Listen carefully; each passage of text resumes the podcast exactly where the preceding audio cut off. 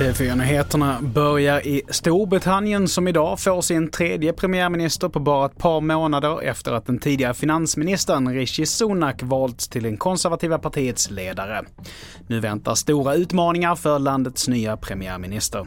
Och så här säger Ritva Rönnberg som är vår reporter på plats. Storbritanniens ekonomi och den nya budget, för övrigt det budgetförslag eller oklara budgetförslag som fällde Liz Truss och som sänkte pundets värde och som ökade kostnaderna för Storbritannien att låna.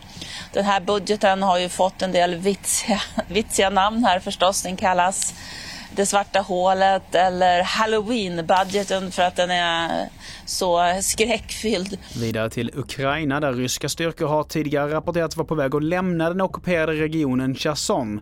Men enligt nya uppgifter ser det nu ut som att de ryska styrkorna istället håller på att mobilisera.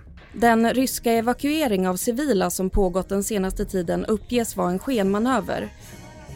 Enligt de ukrainska ledarna i regionen ägnar sig de ryska styrkorna nu åt att plundra och ödelägga. Och reporter här var TV4s Frida Lång. Och till sist, idag så blev det klart att ny programledare för Allsång på Skansen blir Pernilla Wahlgren som tar över efter Sanna Nilsen som har lett programmet de senaste sex åren. Fler nyheter hittar du på tv4.se. Jag heter Mattias Nordgren.